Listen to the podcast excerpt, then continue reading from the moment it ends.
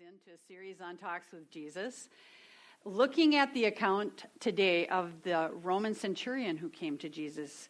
And it's on the subject of faith and authority. So think a moment about your own personal faith. Our, our logo, our name has to do with oak trees. Are, do you have faith like an oak tree? Uh, solid, strong, you know, immovable, uh, growing steadily and bigger and all the time, uh, you know, no matter what the weather is. If it's hot, still strong. If it's really cold, still strong, able to weather everything. Maybe you have faith like that. Or perhaps your faith is more like the African violet.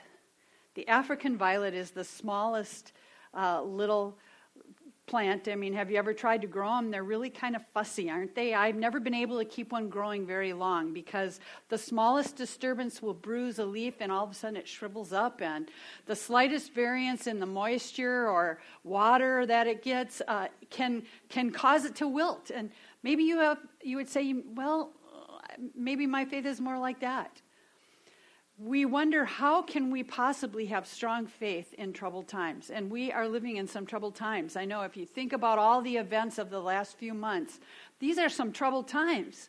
And we wonder how in the middle of those troubled times can we have a strong immovable faith?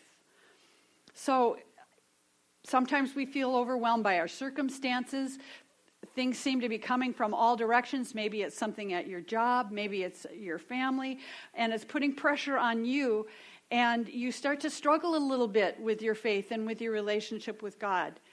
So, the question I have for the group today is, uh, and, and just answer what you think uh, this might be, but is it possible for people to have strong faith in troubled times? Yeah, it really is. And our scripture passage today really shows us that. So if you have your Bible with you, please turn to Matthew 8. We're going to be looking at Matthew 8, starting at verse 5. This is a Roman centurion who comes up to Jesus. Jesus is on his way to Capernaum here. So let's start reading Matthew 8, starting at verse 5. When Jesus entered Capernaum, a centurion came to him asking for help. Lord, he said, my servant lies at home paralyzed, suffering terribly. Jesus said to him, Shall I come and heal him? The centurion replied, Lord, I do not deserve to have you come under my roof, but just say the word, and my servant will be healed. For I myself am a man under authority, with soldiers under me. I tell this one, Go, and he goes, and that one, Come, and he comes. I say to my servant, Do this, and he does it. When Jesus heard it, he was amazed and said to those following him, Truly I tell you, I have not found anyone in Israel with such great faith. I say to you that many will come from the east and the west and will take their places at the feast with Abraham, Isaac, and Jacob in the kingdom of heaven. But the subjects of the kingdom will be thrown outside into the darkness where there will be weeping and gnashing of teeth. Then Jesus said to the centurion, Go and let it be done just as you believed it would and his servant was healed at that very moment. Let's pray. Lord God, we thank you for this example in Scripture of a time when someone came to Jesus. And Lord, I thank you for the principles that we can learn today. Holy Spirit, be in this place. Just speak to our hearts. Lord, change our uh, hearts and our minds and bring them into alignment with what we should be doing and help us become more like Jesus Christ. In your name we pray. Amen. So, on his way to Capernaum, Jesus encounters this man. And uh, let's talk a little bit about who the centurion is. He isn't named, he's just his title, the centurion. But he's become very famous. I mean, we all have heard, probably heard this story before. Uh, he was a Gentile, obviously, he's not Jewish. And the Romans were especially despised because of the fact that they weren't Jewish, but also because they were this occupying force in Israel. And so he would have been looked on with some disdain by, by Jewish people. And actually, the Jewish people said, you know, if you enter the home of a Gentile, you will become unclean. So that is something they kind of kept these people at arm's length. The centurion title means that he was responsible for a hundred men. And so these centurions were kind of the military backbone of the empire. They maintained discipline and they executed the orders of the government.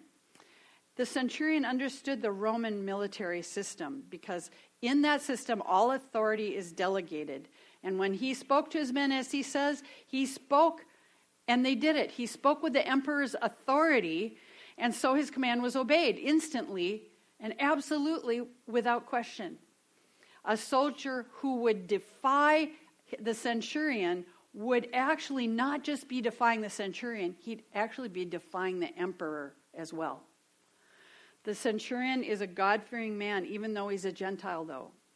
Uh, he, he didn't have the background of the Old Testament and all this revelation that the Jewish people had in order for him to understand who Jesus was. But although he had gaps in his understanding of the Old Testament and of the way uh, about who Jesus was, he had knowledge of how authority worked in his career, and that applied to Jesus. This was the key that strengthened his faith when he came during this time of need. Uh, he understood the kind of absolute authority that Jesus had over all of creation and over disease. In thinking Jesus was under God's authority, and when Jesus spoke, he understood that that was like God speaking to him. And if someone were to defy Jesus, it would be like defying God. So the centurion understood that Jesus had authority to command the sickness to be healed. And he understood that Jesus actually had the authority of God himself. So, little story about authority in a little more modern time. Uh, Governor Christian Herter, governor of Massachusetts in the 50s, uh, was running for a term in office, a second term in office. And he had a busy morning. He's out trying to get votes and he's talking with people. And through all of that busyness, he didn't get a chance to eat lunch. So then he arrives in the uh, late afternoon at a church barbecue. And he was famished. He hadn't eaten since breakfast. He's really hungry. And so he moves down the serving line with his plate and he comes to this woman who then hands him a or puts a piece of chicken on his plate. And he, he looks at that piece of chicken and she's already turned to the next person in line, and he said, Excuse me, but do you mind if I have another piece of chicken? And she said, No, I'm sorry. I'm only supposed to give one piece of chicken to each person. But but I'm starved, the governor said. He's looking at this one little piece of chicken on the plate. He's thinking, man, if I could just have two. And she says, uh, only one to a customer. Sorry. So this governor is kind of an unassuming guy, but he decides, you know, maybe I'll throw a little weight around here. So he said, Well, do you know who I am? I'm the governor of this state. And the woman looks at him and says, Well, do you know who I am? I'm the lady in charge of the chicken. Move along. so Jesus the, Jesus had a little more authority than that, and the centurion knew it. He had authority over sickness and suffering. And the centurion was very concerned about this servant at his home who was at the point of death. And he had a genuine concern for this man. And he comes to Jesus and he calls him Lord. And by the fact that he calls him Lord, it shows us that he understood that Jesus was deity he said, Lord, my servant lies at home paralyzed and in terrible suffering. He defined his need clearly to Jesus, not vague and generalized, but said, Lord, this is my problem. Master is sick. He can't walk. He's in terrible pain. And he understood that Jesus Christ was Lord. In Luke 7, we have a little more information about this account. Uh, he was the servant was valued by the centurion. And in verse 2, it tells us he was valued, he was sick, he was near death. And it also tells us that some highly respected Jewish people came and went on ahead of the centurion on behalf of him and came and talked to Jesus. And they said, You know, if anyone deserves your help, it's this guy. I mean, this man loves the Jewish people and he's even built a synagogue for us. So it says that Jesus said, Yes, yes, I'll help this man. Then the centurion came and he clearly presents his need to Jesus. He answered the man and he said, Yes, do you want me to heal this man? And basically tells him that he will go with him. And it's not a big problem to Jesus. See, a lot of times we look at things and we think this is too big. This can't this can't change. The centurion, in presenting this need to Jesus, Jesus isn't overwhelmed by it. The man might have been a little overwhelmed, but Jesus was not overwhelmed by it. He said, Yes, I will come and I'll take care of it. But then the centurion says, Oh, no, no, I don't want you to go to all that trouble. Um, I, am not worthy for you to enter my house. Uh, just speak the word, say the word from right where you are. That's pretty cool. He's showing this humility of who he is, that he understands his place, and he knows that if Jesus were to come to his house, what, what the repercussions would be. And in a humble way, he says, I'm not going to ask you to defile yourself by coming into my home. I have so much confidence in you. I know that if you just say the word, it will be done. So he says, I too am a person under authority. And I just say, go here or go there, do this or do that, and it's taken care of. And the centurion said to Jesus, just say the word. Just say the word, and I know he'll be healed. So I wonder in what way we think of the authority of Jesus Christ when it comes to answering our prayers. Because if we would see clearly his authority, it would strengthen our faith tremendously. I mean, what does scripture tell us about his authority? Well, Matthew 7:29 says Jesus taught as one who had authority. Matthew 9 6 says the Son of Man has authority on the earth. And Matthew 28 18 says, All authority, Jesus is telling his disciples, all authority in heaven and on earth has been given to me.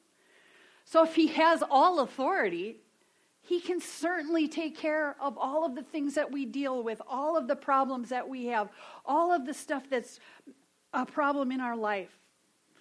The centurion, his word was law to his soldiers, and he had faith in the power of Christ's word to heal he had faith in the word that Jesus spoke for sure because he knew about the power of authority. He recognized Jesus' power and authority over disease, and he knew the power of speaking the word. Psalm 119 says, Your word, Lord, is eternal. It stands firm in the heaven. And another version says, Forever, O Lord, your word is settled in the heavens. So we know that the Word of God is eternal, it's immovable, it stands firm, it's settled. There's nothing that could come against it and change it. And this centurion had no problem believing that Jesus could heal someone at a distance because he knew the power of the Word. In fact, Jeremiah 23 23 says, Am I a God only a God nearby and not a God far away? See, the power of God is limitless. No matter where God is, where we are, rather, God is there. Uh, when we pray for people at a distance, God hears that prayer that we pray just as if we were sitting right with that person praying for him. The power of God is limitless. The other thing is sometimes people feel like they've got to beg and plead with the Lord and ask Him, you know, oh Lord, please answer my prayer, please hear. And they feel like they have to pray really loudly so God will hear them or get Him to answer. And in truth, Jesus heard the man's need and answered very calmly, Yes, I'll come and heal him. We don't have to worry about is Jesus going to hear us. We just need to come and lay that down at the foot of the cross. The centurion could have had a lot of obstacles that stood in his way. I mean, think about it all the things his culture, or his pride, or doubt, or, or time, or whatever, all kinds of things could have held him back from coming to Jesus. But he didn't listen to those things. He didn't let those barriers block his approach to Jesus. So Jesus says to him, I haven't seen faith like this anywhere. This is amazing. This is extraordinary faith. So, for us today, how do we have that same strong, immovable, extraordinary faith ourselves? Especially as we look at the fact that we're in troubled times. Well, the first thing we need to do is we need to claim the supreme authority of Jesus Christ. Jesus has the authority of God because he is God. As we've been studying Tuesday night, uh, in John, the, the first chapter talks about the fact that Jesus is in the beginning and he created, every, it was part of creating everything. Jesus can heal our bodies. He can forgive our sins. In Matthew 9, 6 and 7, it says, But I want you to know that the Son of Man has authority on earth to forgive sins. So he said to the paralyzed man, Get up, take your mat, and go home. And the man got up and went home. So he has not only just the authority of God, he can heal our bodies, he can forgive sins. And Jesus told us that his authority was from the Father. John 5, 19 and 20 says, Jesus gave them this answer Very truly, I tell you, the Son can do nothing by himself. He can only do what he sees his Father doing, because whatever the Father does, the Son does also. For the Father loves the Son and shows him all he does. Yes, and he will show him even greater works than these, so you will be amazed. So, as Jesus is under the authority of the Father, so we are under the authority of Jesus. And Jesus told us that we would also have that authority as we follow him.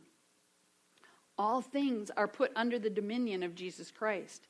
1 Corinthians 15 says, For as in Adam all die, so in Christ all will be made alive, but each in turn Christ, the firstfruits, and then when he comes, those who belong to him.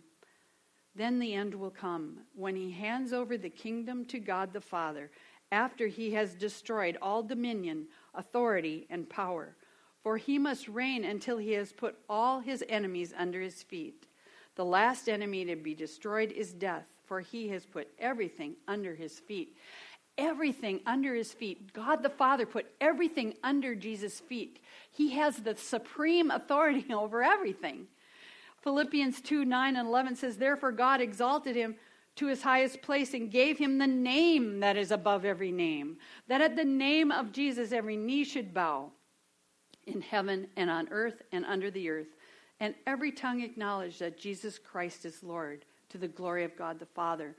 All things are in subjection to Jesus Christ. They're under his feet. Sickness, disease, family problems, emotional problems, any attack of the enemy is under the feet of Jesus Christ.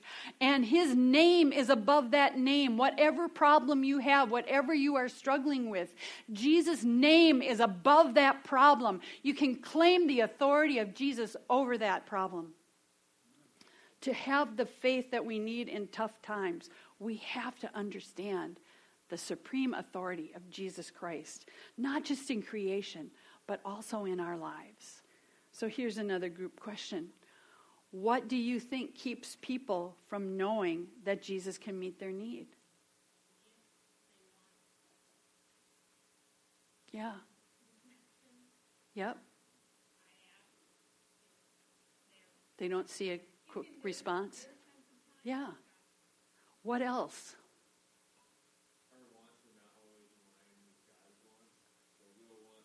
Yeah. Yeah. Yeah. What else can keep people? Yeah. Fear. Yeah. Oh, these are all really good. Doubt, fear, um, just lack of understanding of what God's doing in your life, or just plain being overwhelmed by the situation. You take your eyes off of Jesus and you start looking at the problem. And many times we fail to get the answer or fail to understand the answer when we're not focused on the person who has all the authority and power.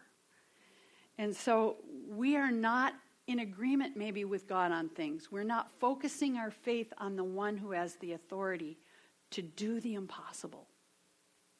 Or maybe we don't believe that he wants to do it for us. You know, we think like, you know, well, I prayed, nothing happened. Okay, I guess God doesn't want to answer my prayer. But you know what? Jesus, it's, it's okay. Jesus looked past our lack. Jesus looks past our limited understanding, and he answers our prayers. He answered the prayer of this man who was a Gentile, the person the Jewish people thought was an outsider. And he wanted to help him, and he also wants to help you. He wants to help us as well. Let him answer your prayers. Begin to focus on what he is able to do. We rely too much on our own abilities and our own understanding and our own strength, and we need to strengthen our faith by focusing on Jesus Christ and trusting him. The centurion's faith was in the right person, the person with all the authority and all the power, and he got his prayer answered. We need to trust the supreme authority of Jesus to have extraordinary faith. And then we need to speak the word of God over the situation. Jesus was mil- willing to meet people in their own way and their own culture, and he knew the centurion didn't have the same background as the Jewish people. and he was from this totally different background. But it didn't matter to Jesus. He met him on the common ground that he had. And the man simply wanted him to speak the word and heal the servant. And Jesus didn't argue with him. He didn't say, No, I'm going to come to your house and I'm going to take care of this. He said, Sure, go and it will be done just as you believed it would. And it tells us in that scripture that the servant was healed at that very hour. What's cool about this is this Gentile believer realized that the words of God, the words of Jesus, had power, that the authority of the Word of God was over anything that he was dealing with, and that to simply speak the Word of God over the situation would change it. Jesus, just speak the Word. And we must also speak the word of God over our situations, the life giving, life changing, powerful word of God over everything that we deal with. It changes things. Our opinion doesn't necessarily change things, or our own words that we come up with. But God's words, the words of Jesus that can heal, that can restore, those words redeem troubled lives. As we pray, we want to speak that word of God over our prayer requests. Praying according to the will of God, to claim the will of God over things. Pray the scriptures. I claim my children. Um, as mighty men and women of God. And I pray that they are walking in His truth. I say, Lord, I see our children walking in truth, walking in ways that honor and glorify you. And I've seen answers to those prayers because I know I'm praying the Word of God over them and over their situation. Not begging Him to change them, not whining about how they are, but just proclaiming the Word of God over them and everything they deal with. I can claim my workplace as a uh, place of peace, where the presence of God will accompany me each day, where I will be God's hands and feet, showing the love of God to others, that none would perish around me, that they will all come to know Him, that righteousness will prevail, that the Holy Spirit will give me a word in season to speak words of life and not death, and that God's word would be a shield around me in that place. God's word changes things. Psalm 18:30 says, "As for God, his way is perfect. The Lord's word is flawless. He shields all who take refuge in him." See, the word of God is perfect, flawless, powerful. It changes everything it comes in contact with.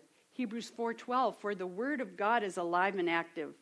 Active means that when it goes out, it changes things. Sharper than any double edged sword, it penetrates even to dividing soul and spirit, joints and marrow. It judges the thoughts and attitudes of the heart. So, when we're speaking the word of God over ourselves, over our situation, over our jobs, it's not going to stay the same. It's going to come into alignment with the Word of God and the will of God if we are trusting Him and speaking His Word over it. But to speak it, you have to read it daily and meditate on it.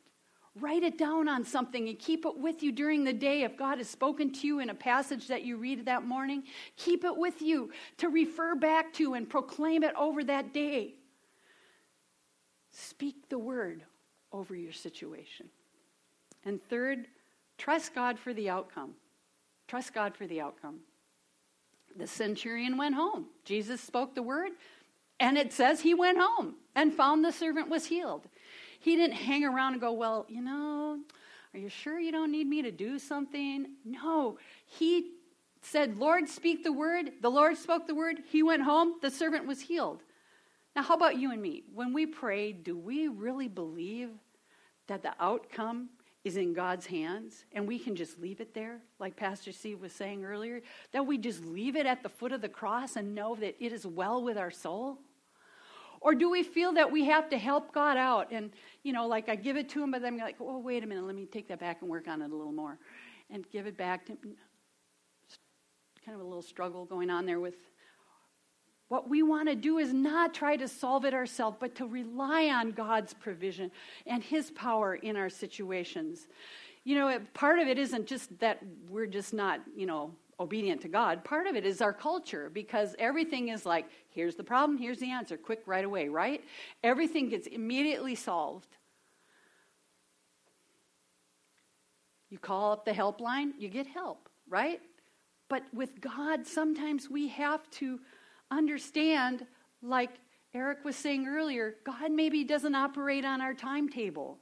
Maybe we have to trust Him a little bit and allow Him to do it in His time and in His way.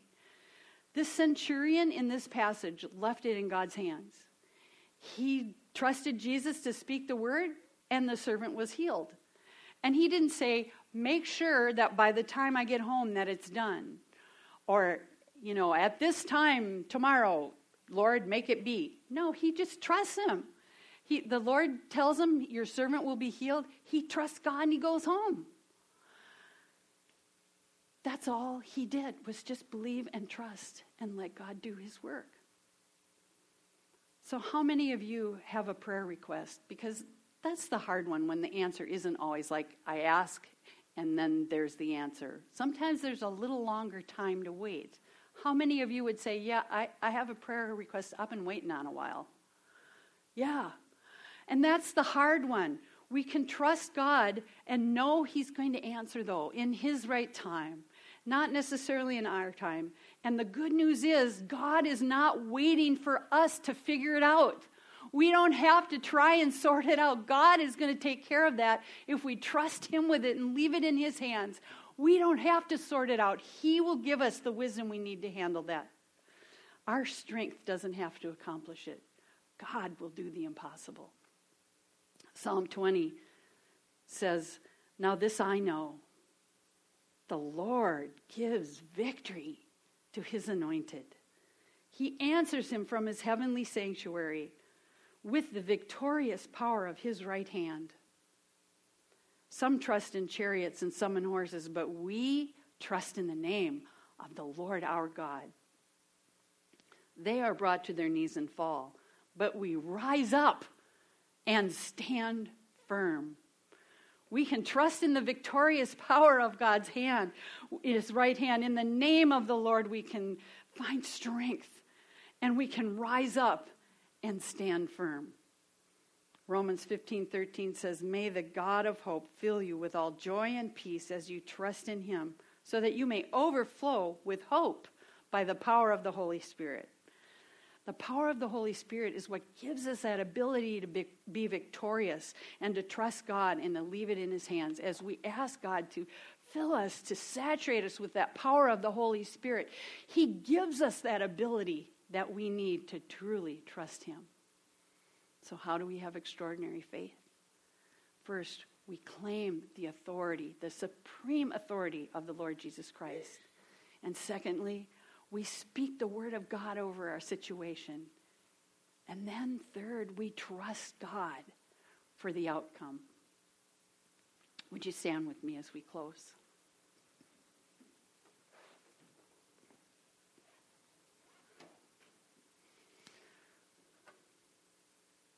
So take a moment. Just, just bow your head. Take a moment and think of your life. And think of any area that you would really like God to answer that prayer. Either healing or restoration of family, career, whatever area you need to see some victory in. Any area you want to see God's guidance. And just let God speak to you right now. Claim that supreme authority of Jesus over the situation. Claim that He is King of kings and Lord of lords. Claim that that problem, the name of that problem, would bow to His Lordship. The name of disease, the name of family problems, the name of issues at work. Claim the authority of the Lord Jesus Christ over whatever you are dealing with today.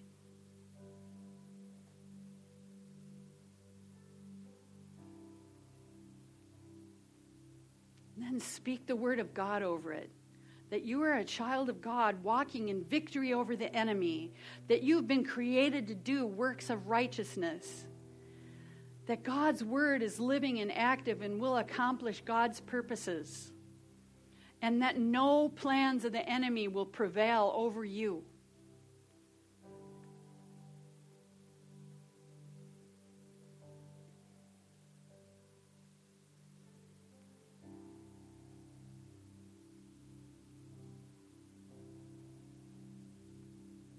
And then we're going to pray that we trust God for the outcome, that God will fill us with hope and with peace as we trust Him, because all things work together for good to those who love Him and are called according to His purposes. We don't live in fear, but we live in power, love, and a sound mind. God's word stands eternal.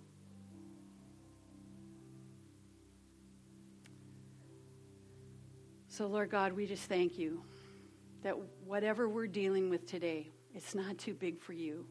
Lord, your word says you do the impossible. Lord, we just ask that over any issue, any problem, any trouble we are dealing with today, Lord God, whatever it is, that we claim your authority, Lord Jesus, over that situation.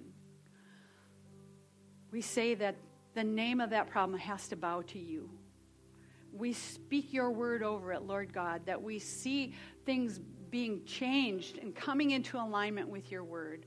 Father, I pray that as we read your word, we would it would come alive in our hearts, that we would claim that word over everything we're dealing with. Lord God, that you would encourage us, you would strengthen us, you would renew us each day through that too.